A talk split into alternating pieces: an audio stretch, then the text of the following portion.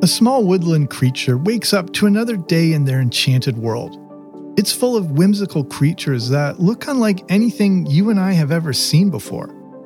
One of those creatures is their very best friend, and the two continuously find themselves on adventures full of thrills and danger. But the two don't just wander aimlessly, they are under the watch of a beloved mentor who helps them in their quest to discover a magical ancestral treasure. Now, it's a battle to keep it out of the hands of an evil organization and its corrupt leader. I'm Jamie Logie, and this is Everything 80s, a podcast that looks back on a decade that forever changed the way we dress, consume, and connected. And today, we travel back to revisit the interactive toy that was not only an astounding technological and commercial success, but changed the toy industry forever. This is the story of Teddy Ruxpin.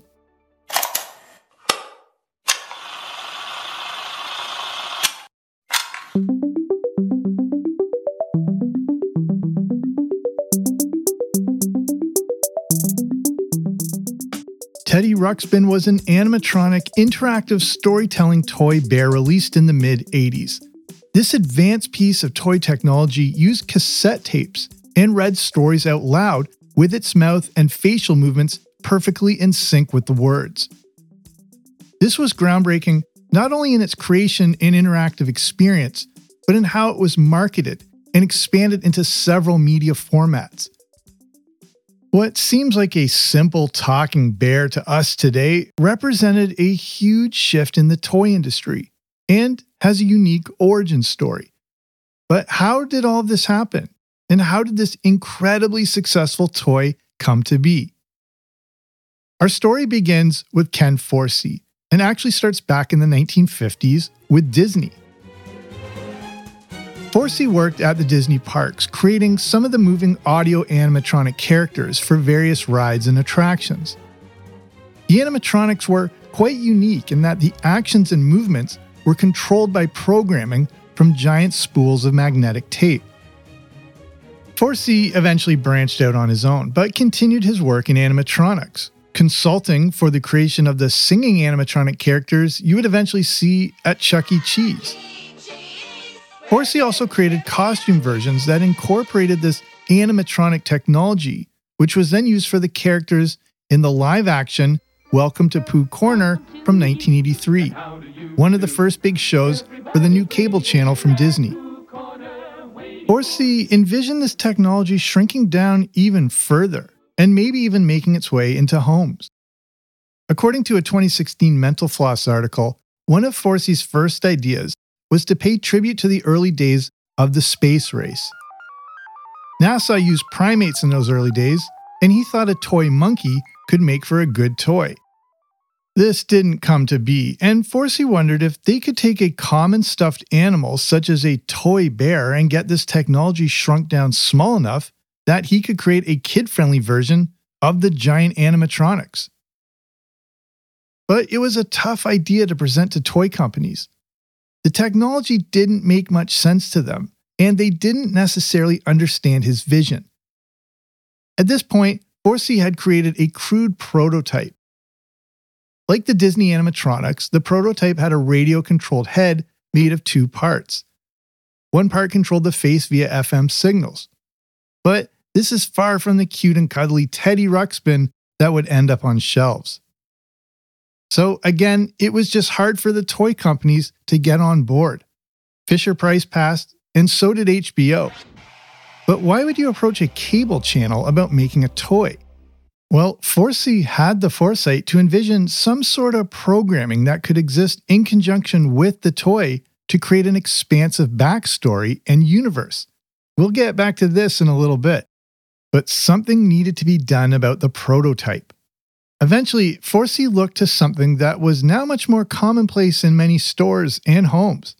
Something that in the music world would soon overtake vinyl albums in sales cassette tapes. Forsey used a standard two track stereo cassette. The audio could be recorded on one track, and then the signals that sent the physical commands to the toy's head could be recorded on the other. It was the same concept as the giant spools of magnetic tape from the old Disney attractions, just shrunken down into the perfect size. If you're under, say, 25 and maybe even up to 30, it may be hard to picture, but in many parts of the world, we could actually use cassette tapes to play video games on our home computers like the Commodore 64.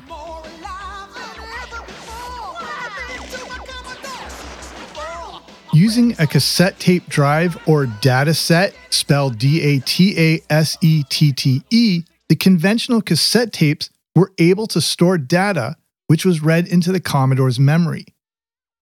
At the time, magnetic tape storage was cheaper than disks and disk drives.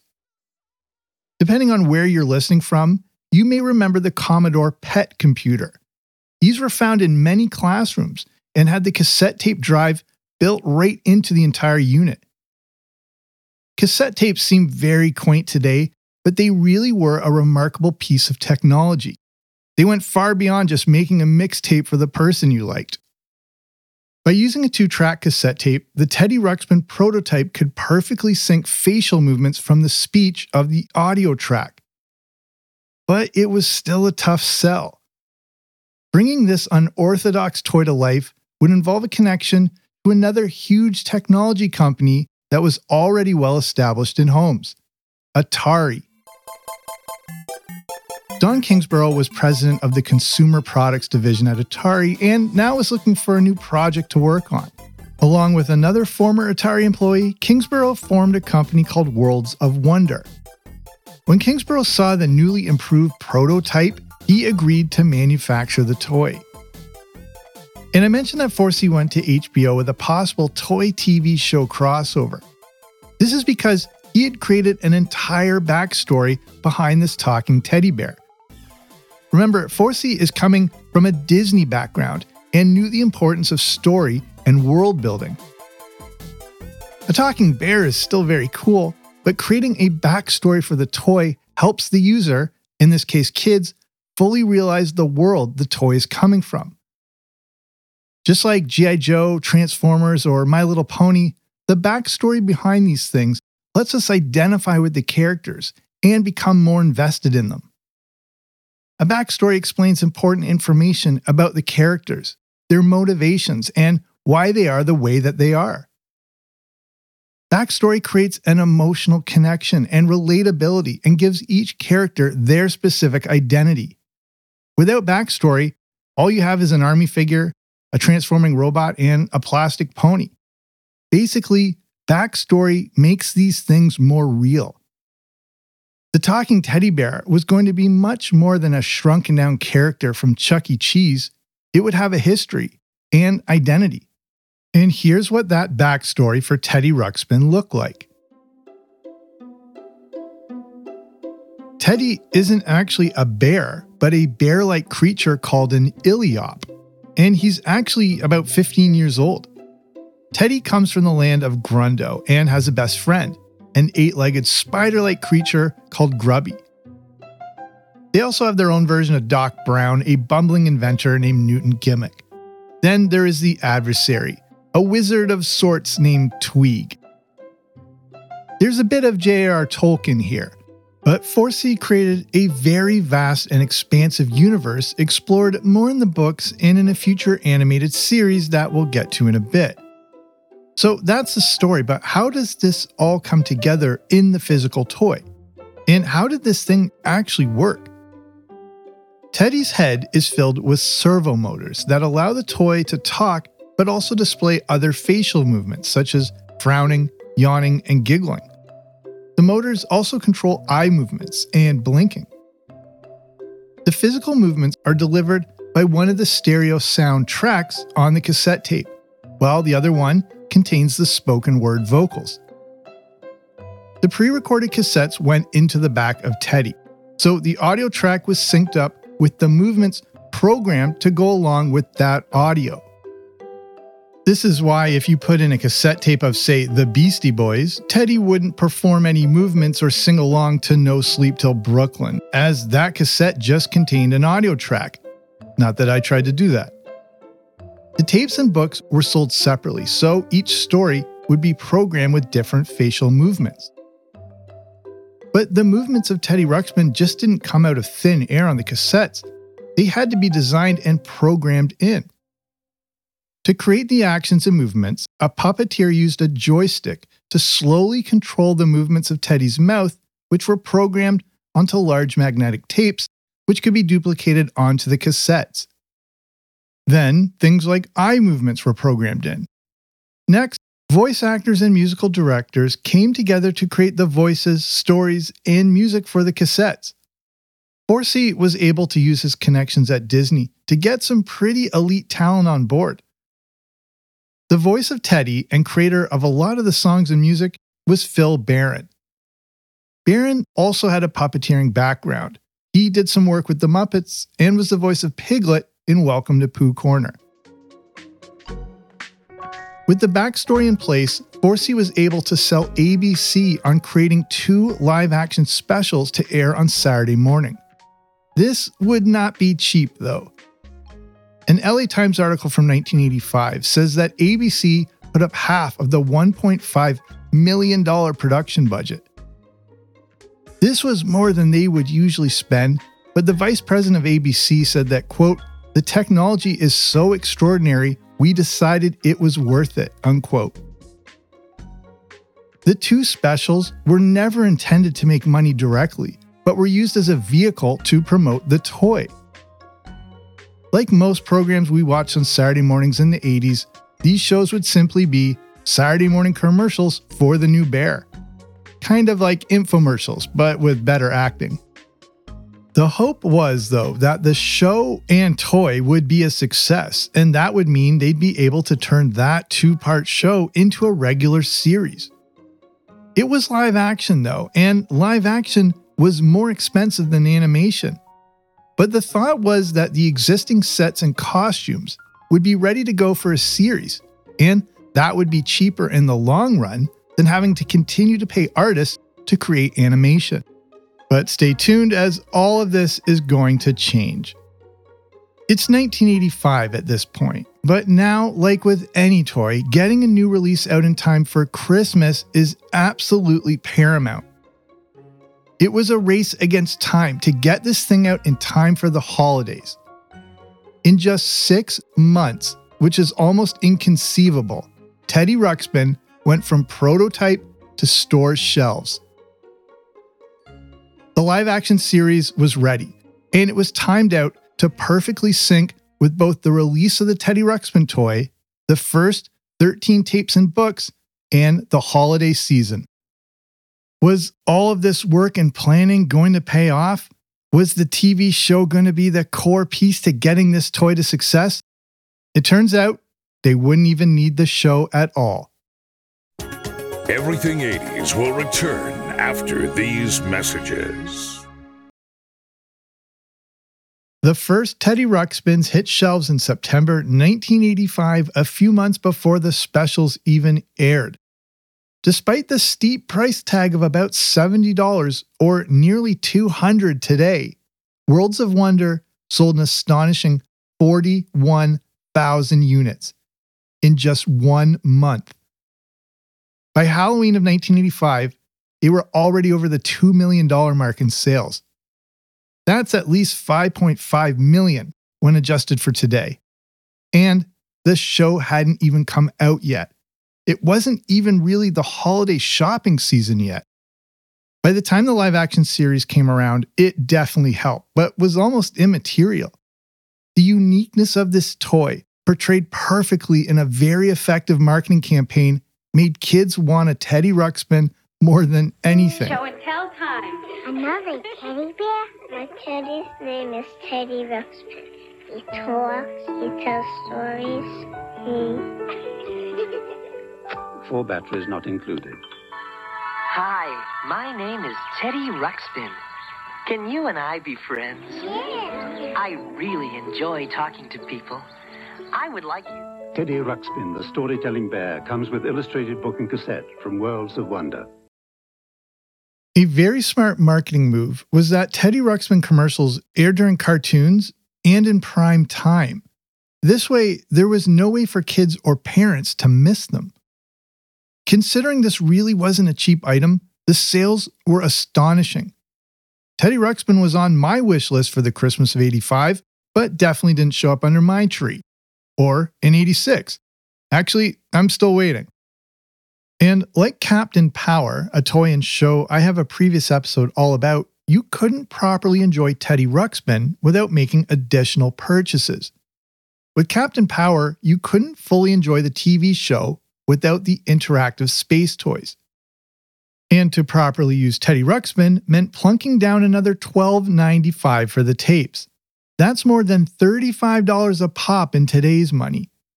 It was a perfect money making system, and with 60 titles eventually being released, there was always something new to ask for. Teddy Ruxpin became the best selling toy of 1985, and it was only out for barely three months. The astonishing success continues into 1986. By early 86, more than a million Teddy Ruxpins have been sold. This caught everyone by surprise. As reported in the LA Times, Teddy Ruxpin sold more units in its first year than the iconic Cabbage Patch Kid did in 1983. By 1987, nearly 1.5 million units were sold. In its first fiscal year, sales for the company hit a remarkable $93 million.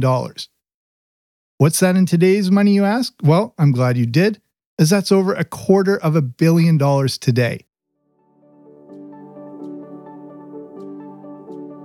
Teddy Ruxpin was so successful that the toy went beyond a talking teddy bear and was now part of its own new toy category called animated plush. Another reason Teddy Ruxpin is such a historic toy is that it didn't come from a giant toy company like Mattel, Fisher Price, or Hasbro, but from a relatively small company called Worlds of Wonder. The company had some money behind it, but not at the level of some of the big players. The amazing thing was, Teddy Ruxpin was their first toy release, and it became the number one selling toy for 1985 and continued to dominate in 86. When you consider this may have been the golden age of modern toys, it was a remarkable feat. Just think of the all time classic toys out for Christmas of 85 Transformers, Barbie, G.I. Joe, My Little Pony, Care Bears, He Man, Wuzzles, Rainbow Brite, GoBots. Even the Cabbage Patch Kids were still going strong. And the Talking Bear from the brand new company beat all of them. Teddy Ruxpin used remarkable technology, and there just wasn't anything else like it on the market. The fact Teddy Ruxpin sold what it did at the price point it was just adds to its legacy. A 1985 New York Times article states how in its first year, Worlds of Wonder had a growth rate, quote, faster than even the best of the new computer companies, unquote. This was one of the fastest growing companies in history, all thanks to a talking bear. Sorry, Illiop. At this point, a full animated series made perfect sense. Come dream with me tonight.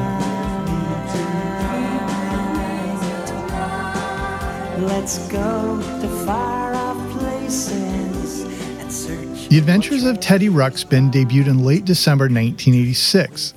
It was created by Forsey and based on the Teddy Ruxpin world he had already created.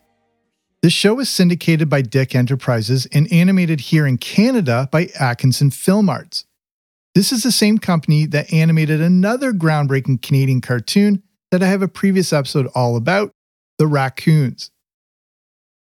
Like most other cartoon shows from the 80s, the toy comes first and the cartoon is introduced to support it. Teddy Ruxpin was already a hit, and a cartoon series could take things to the next level by introducing new characters and new stories for subsequent toy releases. Phil Baron was back to provide the voice of Teddy Ruxpin. Now, with all the creative possibilities that come from animation, Forsey was really able to expand the Teddy Ruxpin universe.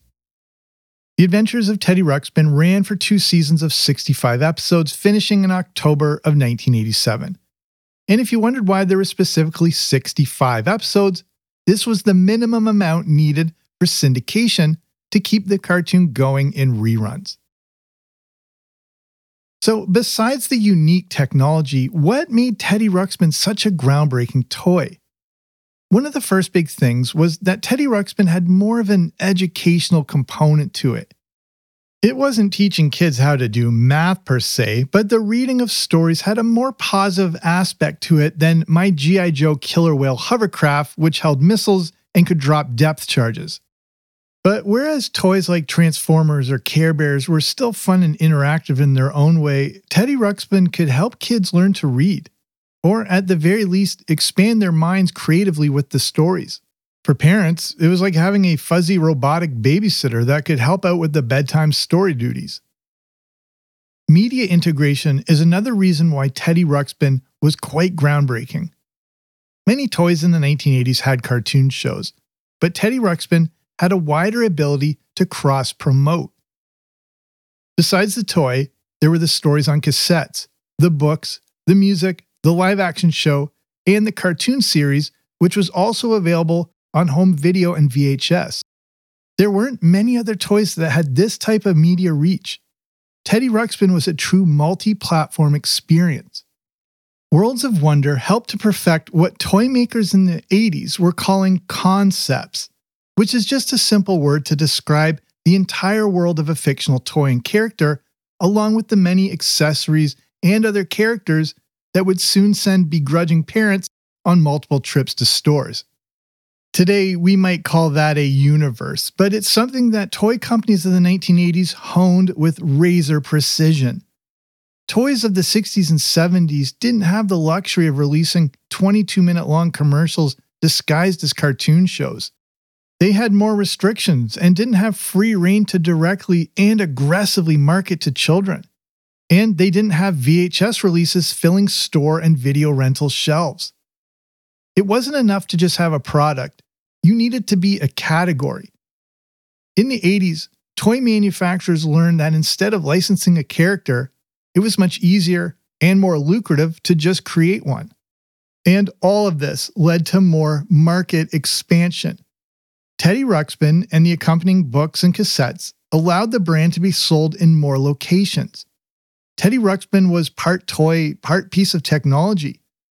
Not only could you find it on toy shelves, but often in electronics stores. Teddy Ruxpin was available in Toys R Us and department stores. And the books and tapes could be found in toy stores, department stores, and bookstores. In the 80s, you didn't exactly see bookstore shelves filled with G.I. Joe and Transformer figures and playsets. Any 1980s property that may have had a book associated with it didn't have the expansive library of books and cassette tapes that Worlds of Wonder did with Teddy Ruxpin.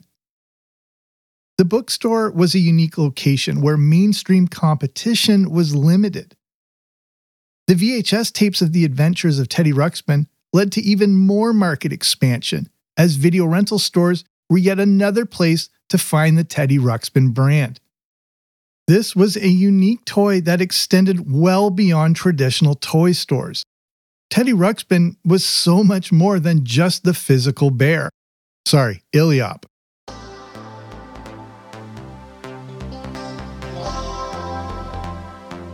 But after a few years of astonishing success, things started to slow down for Teddy Ruxpin in Worlds of Wonder. The problem was, the bear itself was the initial investment. And even though it had come down in price, by a few years in, every kid that was going to own one probably already had one except for me. And not surprisingly, because of the phenomenal success of Teddy Ruxpin, other companies got in on the animated plush market. Competition ramped up. It seemed as if every shelf was full of some sort of interactive or talking stuffed animal. Even in Radio Shack, you could buy the Radio Shack Teddy Talk to Me plush bear. With a saturated market and with so many Teddy Ruxpins already sold, things started to slow down. By Christmas of 1987, things were pretty dire for Worlds of Wonder. But this was also the case across the board for the whole toy market. There were so many hit toys released all at once in the early to mid 80s that eventually the market had to cool. many of the major companies were now losing money. Was this because there are only so many toys a kid can own? You simply couldn't own every single Transformer, G.I. Joe, or My Little Pony. But was it because we were also growing up? A 10 year old kid crazy about He Man in 1984 was now a teenager. We grew up, developed new interests, and we're moving on from the toys we grew up with. For Worlds of Wonder, two years of astronomical success were about to come crashing down. They were plagued by delayed shipments, supplier issues, and rising costs, not to mention all the talking animal competition. After releasing a new product called Laser Tag, the company's expenses grew out of control. By late 1987, after becoming one of the fastest growing companies in history, Worlds of Wonder filed for protection under the bankruptcy laws. By 1988, the company was liquidated and operating control was sold off to an investor. By 1990, it was finally closed. As for Teddy Ruxpin, the toy did make several comebacks. Later versions of the toy were released by Playskool and then a company called Wicked Cool Toys. But Teddy Ruxpin had created a remarkable legacy. In the mid 80s and second half of the decade, the kids' toy market was all about interaction. Interactive technology was the hot property of the day, and it's why we saw all of these things like Teddy Ruxpin, Captain Power, the Nintendo Rob, the light gun, and the NES running pad. Nintendo really honed in on the interactive aspect, and after the video game crash of 1983, when many toy companies wanted nothing to do with video games, Nintendo positioned itself more as a toy. Nintendo made it very well known they weren't a video game, but an entertainment system. You didn't use video game cartridges, but game packs that you didn't put into a video game console, but a control deck. And that control deck front loaded like a VCR instead of on top like an Atari. The use of the Nintendo Rob, which played the games with you, further solidified that Nintendo, like Teddy Ruxpin, was part of the toy market, not the video game market. This was an era of rapidly changing toy technology that kids had only ever dreamed of. A toy like Teddy Ruxpin was like living in the future. We grew up with speak and spells, but they didn't read stories to us and practically act them out. The animatronics we had seen on TV, or at Disney, or at Chuck E. Cheese now existed in our own homes. Out of the ashes of the video game crash of 83 came a new era of video games and interactive toys. And leading that charge was Teddy Ruxpin and Worlds of Wonder. What seems like a quaint and humorous toy today really was remarkable technology when it came out in the mid 80s. And you have to put yourself in the shoes of a six year old kid for a little kid, Teddy Ruxpin was pretty magical, and it generated an appeal that gives it a rightful place as not only one of the most successful toys of the 80s, but of all time.